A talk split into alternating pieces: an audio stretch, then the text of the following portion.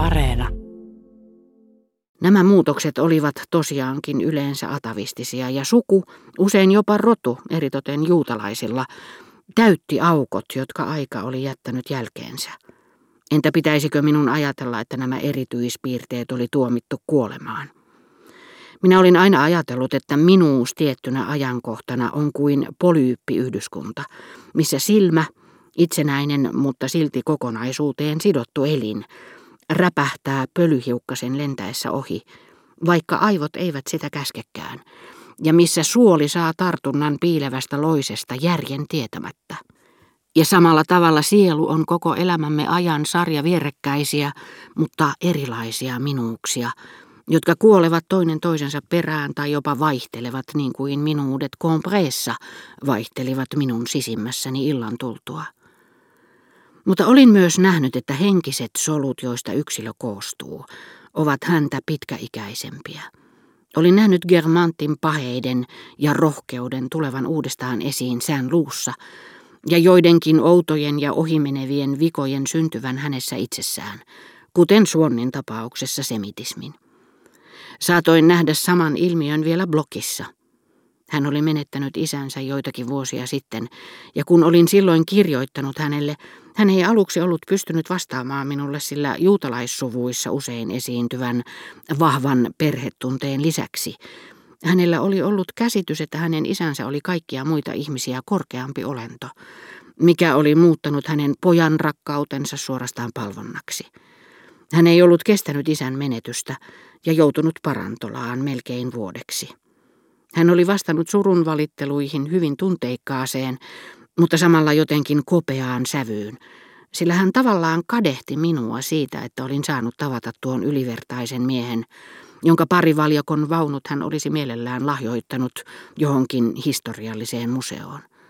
Ja nyt Block kiukutteli perheen ruokapöydässä appiukolleen samalla lailla kuin hänen isänsä oli kiukutellut herra Nissin Bernardille – Block syyti nyt aterioilla samat soimaukset appiukolleen.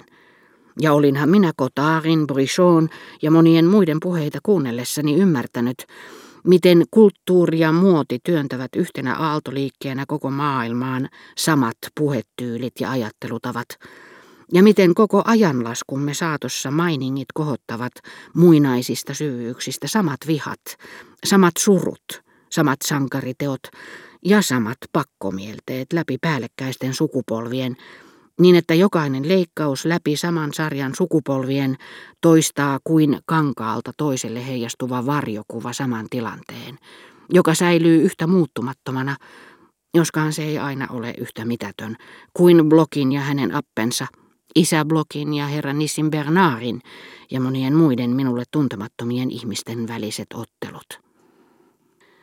Muutamat kasvot harmaan hiushuppunsa alla olivat jo jähmettyneet ja sulkeneet silmänsä kuin lopun odotukseen, ja niiden jatkuvasti vavahtelevat huulet tuntuivat mumisevan kuolemaa tekevien rukouksia. Mustien tai vaaleiden hiusten korvautuminen harmailla riitti muuttamaan piirteiltään samanlaisina pysyneet kasvot aivan toisiksi. Teatteripuvustajat tietävät, että ihmisen pystyy yhdellä puuteroidulla peruukilla naamioimaan tunnistamattomaksi. Nuorella Kreivi de Excellä, jonka oli nähnyt luutnanttina Rova de Cambremerin aitiossa sinä päivänä, jolloin Rova de Germant oleili serkkunsa loossissa, oli edelleen samat täydellisen säännölliset piirteet, ja ne olivat suorastaan entistä säännöllisemmät, sillä valtimon kovetustaudin aiheuttama jäykkyys korosti entisestään hänen dändimäisen ulkonäkönsä viileää suoraviivaisuutta, luoden hänen piirteisiinsä tehokasta selkeyttä, joka oli melkein irvistelevää liikkumattomuudessaan, aivan kuin joku Mantegna tai Michelangelo olisi piirtänyt hänet paikalleen. Hänen entinen irstaan punainen ihonsa oli nyt juhlallisen kalpea, ja hänen hopeanharmaat haivenensa, lievä pyylevyytensä, jalo ryhtinsä, joka toi mieleen Venetsian Dogen, hänen raukeutensa, joka hipoi uneliaisuutta, kaikki se yhdessä antoi hänestä uudenlaisen vaikutelman, joka tuntui viittaavan tuomittuun majesteettisuuteen.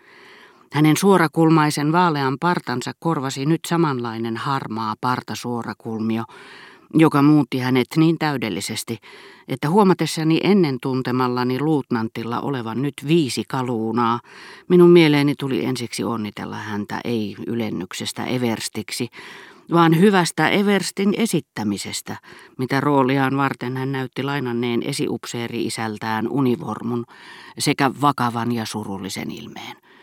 Jonkun toisen kasvot taas olivat säilyneet eläväisinä, hymyilevinä ja nuorina, ja hänet vaalean parran sijaan tullut harmaa teki entistä rusottavammaksi ja tarmokkaammaksi, korosti silmien välkettä ja antoi hyvin säilyneelle maailmanmiehelle hiukan profeettamaisen innoittunutta ilmettä. Harmaiden haiventen ja muiden tekijöiden aiheuttama muutos etenkin naisissa ei olisi tehnyt minuun näin voimakasta vaikutusta, jos se olisi ollut pelkkä silmää hivelevä värimuutos. Mutta se oli saanut myös ihmiset itsensä muuttumaan, mikä on omiaan hämmentämään myös mieltä.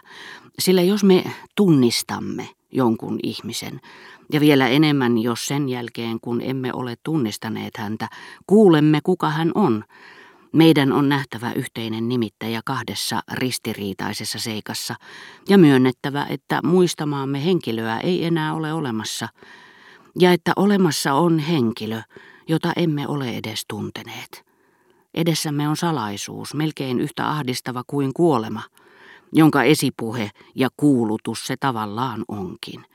Sillä minä kyllä tiesin, mitä nämä muutokset tarkoittivat ja mitä ne ennakoivat. Siksi naisten harmaat hiukset ja monet muut muutokset tekivät niin voimakkaan vaikutuksen. Minulle sanottiin nimi, ja minä jäin ällistyneenä ajattelemaan, että se kuului muinoin valssia tanssineelle vaalealle tytölle, mutta myös harmaapäiselle tukevalle rouvalle, joka juuri laahusti ohitseni. Nimi ja hiukkasen rusottava iho olivat ainoat piirteet, jotka yhdistivät noita kahta naista, muistoni tyttöä ja Germantien kutsujen rouvaa, jotka erosivat toisistaan enemmän kuin jonkin näytelmän viaton neitokainen ja leskiarmo. Pystyäkseen antamaan valssitytölle tuon valtavan ruhon, pystyäkseen hidastamaan hänen liikkeensä kuin metronomin määräämiksi töyssähdyksiksi ja käytellen noiden kahden ehkä ainoaa yhteistä osasta poskia, jotka olivat tietenkin nyt leveämmät, mutta olivat olleet jo nuorina ruusuakneiset, pystyäkseen vaihtamaan koko hennon vaalean tytön tähän mahakkaaseen vanhaan marsalkkaan.